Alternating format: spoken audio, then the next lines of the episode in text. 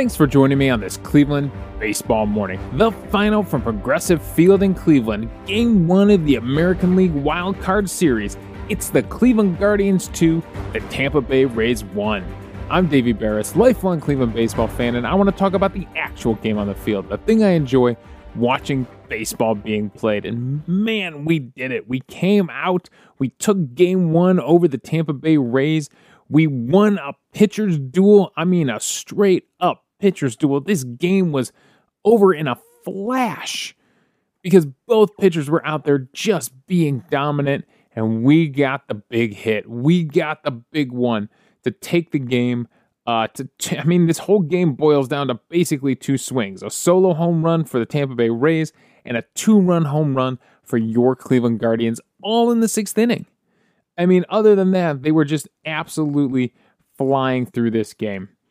So uh, the the final time, what was the final time on this game? It was like two hours and seventeen minutes. That's it. That is a fast, fast baseball game. Now I told you this was a ridiculous weekend for me, especially to try to pay attention to a wild card series.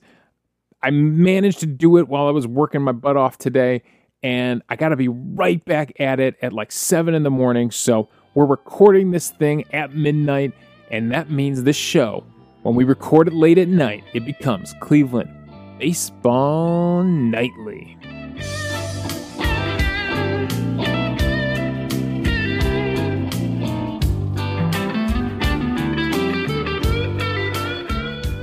So let's get into it. Let's get into the storylines of this game. And, uh, you know, we were a little bit wrong in some of our predictions. We were a little bit wrong about what the starting lineup was going to be. You know, I had guessed that Josh Naylor was not going to be in the starting lineup. I was right that Owen Miller was going to be in the starting lineup, just as a DH. Uh, I thought he'd be in there at first base. Frankly, there weren't that many right handed options to DH. I, I don't think he trusts I don't know how much he trusts Arias or Benson uh, to DH uh, in a big spot like this. So we went with some more veteran guys, guys that I mean, Owen Miller and Josh Naylor have barely had a cup of coffee in the major leagues compared to some of the players.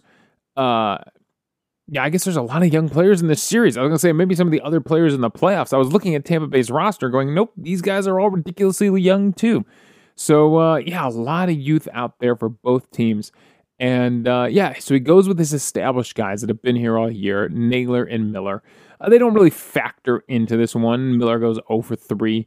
Um, so they don't factor into this one, but that was his choice. We'll see what he decides tomorrow with a lefty on the mound, or with, I'm sorry, with a righty on the mound. Um, will a Will Brennan get a chance to play? You know, Brennan's been a huge part of this September and this role they've been on lately. Will he get a chance against a right handed starter? It'll be interesting to see. Uh, we were also wrong about what the playoff roster would look like. They carried a much deeper bench than I ever thought they would carry. Now, these aren't really, sorry, these aren't really the top storylines of the game, but I figured we'd get this out of the way at the top of the show. Uh, they're carrying a much deeper bench than I thought they would. They're carrying the three catchers. They're carrying Bo Naylor. They're carrying the uh, two extra infielders. Not only do they have uh, Owen Miller there uh, as a utility guy, but they have Gabriel Arias, who they kept on this roster. And then they're carrying two extra outfielders in Benson and Brennan. So both the Wills make the roster. Basically, the whole September call up bench makes a roster, and they sacrifice some pitching for this. They go with a smaller pitching staff uh, in this series. I think that shows a lot of confidence in Francona to basically say, like, look, if you somehow make it through, you know, our starter Bieber. If you make it through, then you know Trevor Stephan and Nick Sandlin and Eli Morgan and James Karinchak and Enyel De Los Santos and Emmanuel Clase and Sam Hentges, and all we have left is Kirk McCarty. Fine, you probably deserve to win. Like I think that's basically what he's saying. You know, with a smaller pitching staff and a bigger bench. So uh, it turns out they didn't need any of those pitchers uh, because Bieber and Clase were able to get it done, the two of them. I mean, you wanted the stars to show up for this one. Maybe that's the top storyline of the game is the Guardians stars showed up for them. I'm talking Jose Ramirez. I'm talking Bieber. I'm talking Clase. Even throw in Amed Rosario there. Man, they were really, really had themselves a good first game to kick off this series. All right, so let's get into it I mean, it's Jose Ramirez, right? Jose Ramirez's home run is the top storyline of the game. It was the moment. It's one of those playoff moments. You were going to see that replay for the next 30, 40 years. You were going to see the replay of this home run. Just such a perfect, the crowd was just kind of bubbling to it, right? There was so much energy in the crowd. Even after things didn't really work out, uh, you know, the first few times they got guys on base. It's okay. They get someone on in the first inning, right? Amed Rosario with a, a single, one out single in the first inning. They don't do anything with it. He strikes out Jose Ramirez. Uh, they get another runner on in the third, another one out single. Don't really do anything with it. That was Myles Straw. Uh, they get uh, Oscar Gonzalez and Josh Naylor, two guys on in the fourth, and Owen Miller hits into a double play. And I know, I know the people with the anti Owen Miller agendas out there, oof, really sank their teeth into that one. But then finally in the sixth inning, we get it. The big moment the crowd had just kind of been bubbling to. You know, just kind of waiting to explode into this moment. And they did. I mean, what a moment. And then, and then the Rays go and challenge it, which works up the crowd even more into a frenzy. And now you have Jose Ramirez and Amed Rosario banging the railing, pumping up the crowd like it's a college game, frankly. I mean, that's the kind of atmosphere it had. Uh, maybe it's just the youth on this team, but just that energy that you feel at like a college sporting event. Uh, that's the kind of feeling it had in this one with them getting the crowd all pumped up and into it. So, uh, yeah, I mean, what a huge moment. All right, now let's go back. That was the emotional side of things. Let's go back to the baseball side of things. How did we end up at this moment? Well, I told you that Shane McClanahan, right? We talked about him on that Game 162 episode. And we did a little preview and we said, look, changeup curveball. He is nasty with his changeup and with his curveball, and he throws them mostly to right handed batters. Frankly, he faces mostly right handed batters. The changeup, especially, 618 were thrown to right handed batters.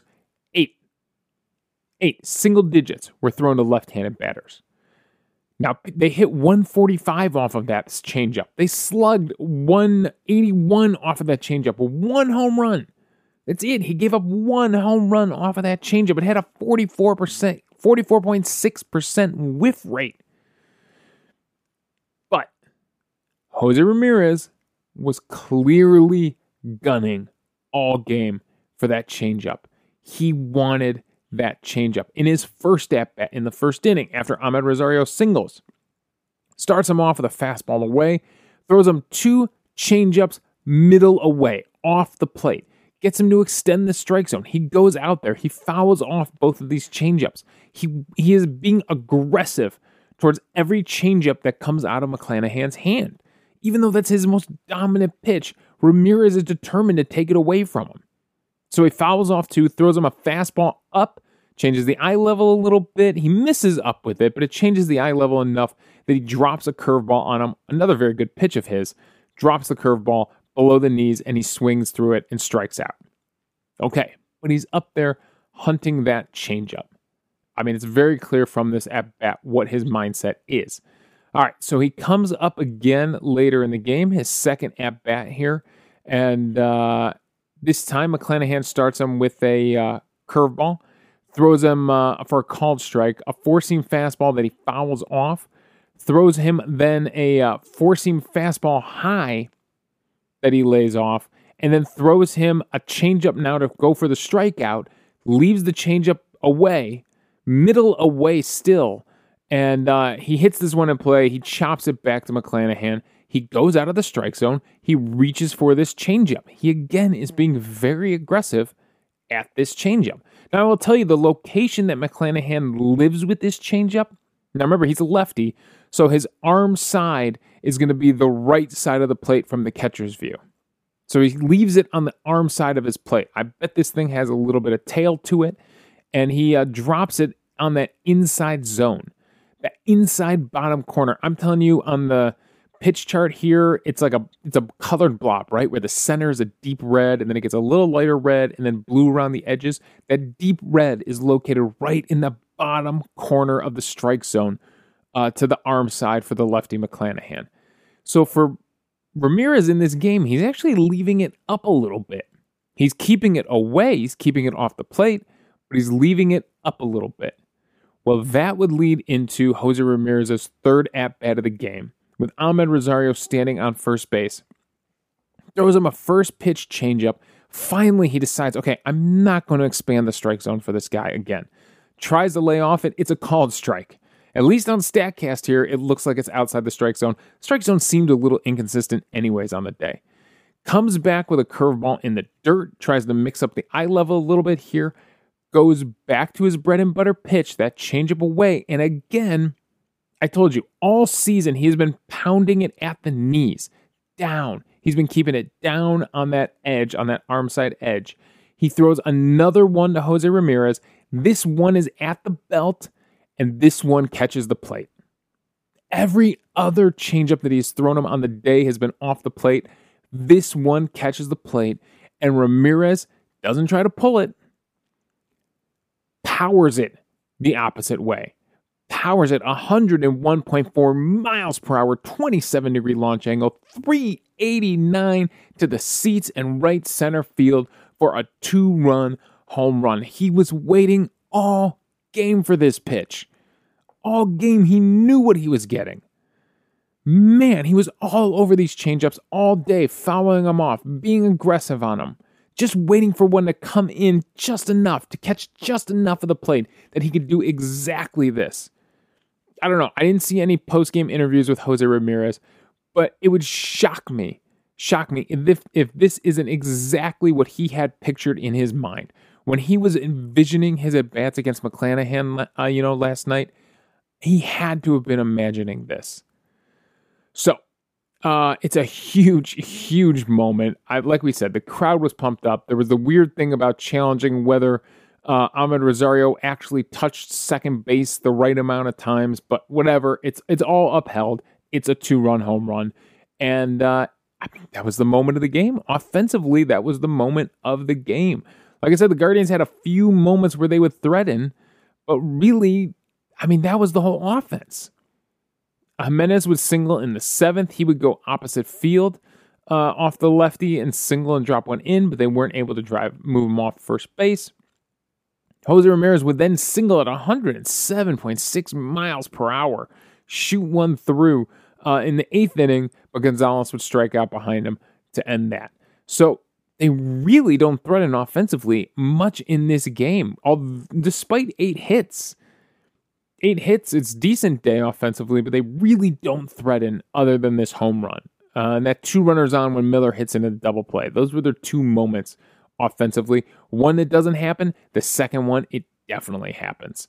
So uh, that was what was going on on the offensive side of the ball. Now, meanwhile, Tampa Bay on the other side of the ball, they score their only run via solo home run in the top of the sixth inning. Jose Siri gets two basically down and away fastballs from Shane Bieber. And he misses low with ball one and then comes back with the same pitch. And uh, Jose Siri crushes it. I mean, there's no doubt about it. He crushes this thing. So the first one he misses just below the knees. It's clearly he's trying to establish strike one here. He figures I don't get the fastball. I don't get the call on the fastball. Let me throw it one more time. Uh uh-uh. uh Siri was ready for it. He was squared up to it. Hits at 107.5 mile per hour exit velocity, 20 degree launch angle, 403 feet. Basically to the same spot. Siri and Ramirez basically hit their shots to the same spot out there. So we talk about this all the time in the regular season. As the starting pitcher, it's so important to put a zero up after your team had just scored. And that's the one thing McClanahan can't do because both home runs happen in the sixth inning. So immediately, just when Tampa Bay probably thinks they have a little bit of momentum, finally they broke through on Shane Bieber. Boom, Jose Ramirez flips that momentum on its head and makes it all Cleveland's momentum. So that's a that doubles down how huge of a moment it was for Jose Ramirez to hit that home run in the sixth inning. So they get their one run on that hit. They only had three hits in the entire game because Shane Bieber, the other storyline of the game, is Bieber and a little bit of Clase for the last four outs, was dominant. Dominant uh, at a level we haven't seen I don't even think we saw at during the regular season him be just this in command of a game. He'd have innings where he'd get into a little bit of trouble, he'd work out of it, he'd go six innings, he'd rack up the strikeouts, of course, but not this this in control of the game. I don't even want to say dominant, just so in control. In control of his emotions, in control of the fans' emotions, in control of the Tampa Bay Rays hitters.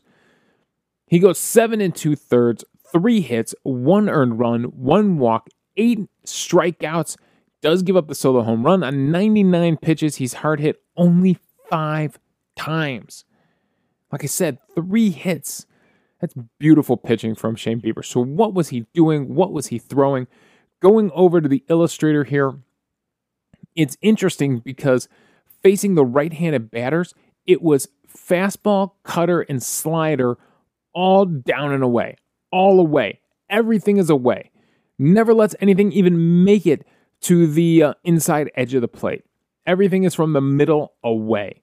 Whether he goes up or down, he did throw a few fastballs up, but basically pounding the outside corner, the lower outside corner of the strike zone with the cutters and the sliders all day to the right handed hitters, which is interesting. Now, he has been throwing the cutter more often this season. We did talk about that the cutter percentage went from only 3.2% in 2021 up to 16.6% in 2022. Almost his almost more than the curveball he's used the cutter this year. And he does in this game. And in the regular season, almost uh, two thirds of the time, he's throwing it to left handed batters. Well, now he's throwing it to right handed batters in this game. He only throws a few to left handed batters. I don't know how many lefties are in the lineup, but he only throws four cutters to left handed hitters. Everything else he throws to the righties. So uh, going over to the player breakdown page, uh, Bieber's numbers are just off the chart awesome. So the cutter is the second most used pitch on the day. He throws the four seam fastball 41 times, 24 cutters, 23 sliders, only 10 knuckle curves. It just kind of wasn't there. He gets the first strikeout of the game. Uh, frozen, uh, I think he freezes uh, Wander Franco, uh, the second batter in the game, after Yandy Diaz knocked uh, Andrés Giménez basically on his rear end with a one hopper that was hit so ridiculously hard. Um, Wander Franco would come up and get frozen, get absolutely frozen on a curveball on a full count.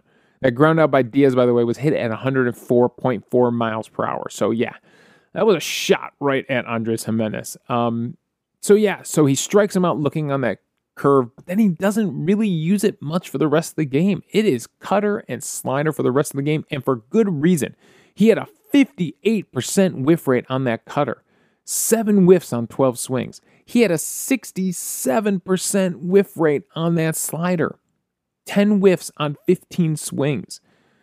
Add in 11 called strikes on the four seam fastball. It's good for a 36% CSW total on the day. That's pretty good stuff. For playoff baseball, that's borderline elite right there. And like we said, when they were actually putting it in play, they weren't hitting it very hard. Uh, they were not barreling many things up. So, yeah, it is a fantastic day pitching from Shane Bieber. And now, the final question we got to ask we got to go back to the illustrator and say, okay, well, what pitch was getting the strikeout? What pitch was doing it? Well, not surprisingly, it was the slider and the cutter, and they were down and away. Like I said, the only strikeout to a left handed hitter was that Wander Franco frozen curveball in the first inning. I don't know if he just thought, you know, where he saw the curveball, he thought it would bottom out, and it just didn't. It just hit right in the middle of that strike zone on the outside edge. And then everything else was right handed batters. He gets Bethancourt with a slider in the strike zone that he swings through on an 0-2 count. He gets Arozarena with a cutter in the strike zone on a 3-2 count, and then he expands the strike zone on Yandy Diaz. He chases a slider. Bethancourt chases another slider. Harold Ramirez chases a slider down and away. Arozarena chases a slider down and away. And uh, Arozarena also in that first inning chases a cutter down and away. Uh, so yeah, just dominant, dominant stuff from Shane Bieber working that lower outside edge to the right handed hitters. And that Arozarena one was fun in the first inning because he just got a piece of one on the pitch before.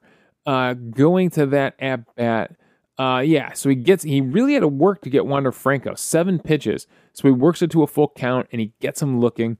And then Arozarena just being really aggressive against him. Uh, the four seam fastball uh, for a called strike on the outside edge, a cutter on the outside edge for a called strike, and then blows him away with one in the dirt.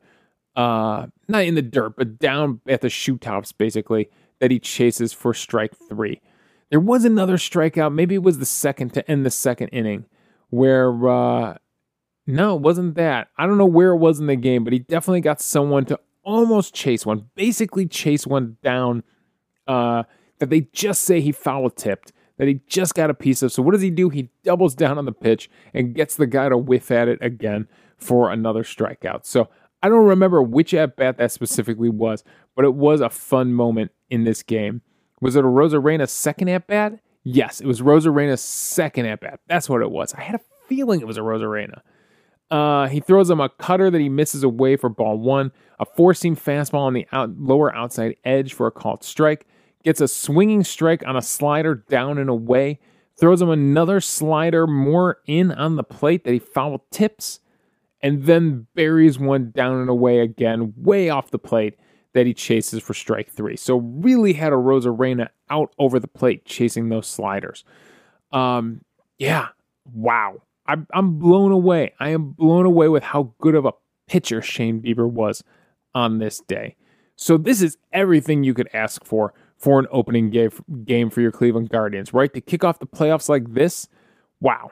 I mean, you get a huge hit from Jose Ramirez. You get dominant, dominant pitching from Shane Bieber. Clase comes in and gets the four out save and does it on 11 pitches, which means he's available to pitch again in another save situation uh, for this Saturday game. So, I mean, I think I think that covers it. I think that sums up everything I have to say about this game. Uh, like like I said at the top of the show, we're we're doing Cleveland baseball nightly, so it is super late here. Um, but yeah, I think I'm gonna wrap this thing up. I mean, it's a fun, fun win. It's a simple win. If you, I'm sure the line at Vegas. I'm sure there's a. Well, I guess you don't have to gamble in Vegas anymore. You can pretty much gamble anywhere in the country at this point. Uh, but I'm sure there weren't many prop bets that said the Guardians were going to hit a home run. There weren't many people laying down bets that thought the, the Rays and Guardians would both hit a home run in this game. I bet you most people were betting the opposite. We're betting there were going to be no home runs hit in this game. And sure enough, that's that's the whole offense. I couldn't believe it.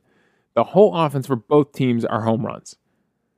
So, uh, you know, you never know what to expect when you go to the ballpark. And it could be something completely different for game two. I mean, it could be a bunch of rallies all over the place for game two. I don't know. McKenzie seems to be pretty dominant, except when he gets tagged for the home run. It's something he's going to have to watch out for in this game. It's the one thing that can get him uh, is the home run. So uh, hopefully he is locked in just like Bieber is, and we can wrap this thing up in two games. Wouldn't that be fantastic if we could wrap this thing up in two, and then Quantrill can go out there and start game one? Oh man, I'd love to see that. So uh, that's all my thoughts on this one. MVP on the day. You know what? I was debating literally in my head all night between Jose Ramirez and Shane Bieber. Ramirez for the moment, Bieber for just dominating the whole game. I, well, it's my show. It's my rules. I'm splitting the trophy. Jose Ramirez and Shane Bieber are co MVPs on the day. We couldn't have done it without either of those guys. True leaders on this team, and we couldn't have done it without either of them. So co MVPs on the day. Oh man, I, some crazy things happen around uh, the playoffs here. I mean, you have Seattle jumping all over Toronto in the first inning. You've got uh, the Phillies in the final inning in their final at bats. They're down to nothing and they score six runs in the ninth inning. Can you imagine watching your bullpen just implode in the ninth inning of a playoff game? That had to be so heart wrenching for Cardinals fans. Um, like I said, the Mariners score three runs in the first inning and just jump all over Toronto. And then the Padres just blow the Mets out of the water seven to one. I mean, they were booing Max Scherzer when they took him out of the game after giving up a three run home run in the fifth inning. He was getting booed walking off the mound in New York. I mean, whew, that is not the kind of good vibes uh, you expect when a playoff series is starting at home. So, a lot of crazy stuff already goes down in just game one of your 2022 playoffs. So uh, that's all my thoughts. Thanks for joining me on this Cleveland Baseball Nightly. Again, you the final from Progressive Field. It's your Guardians 2, the Rays 1. Let's run it back at lunch one more time to- tonight, tomorrow, whatever, whenever you're listening to this. The Saturday game, let's do it again. Uh, you can follow me on Twitter at Davey Berris. You can email the show at clevelandbaseballmornings at gmail.com. Let me know your thoughts on the game, and we'll discuss them on the show. Also, I'm hosting this podcast on Anchor, so if you go to anchor.fm forward slash Cleveland Baseball Mornings, you can leave a voicemail for the show. We'll play them back on the air, respond to your thoughts, and we'll have a fun conversation amongst the fans about baseball. So thanks again for joining me on this Cleveland Baseball Nightly.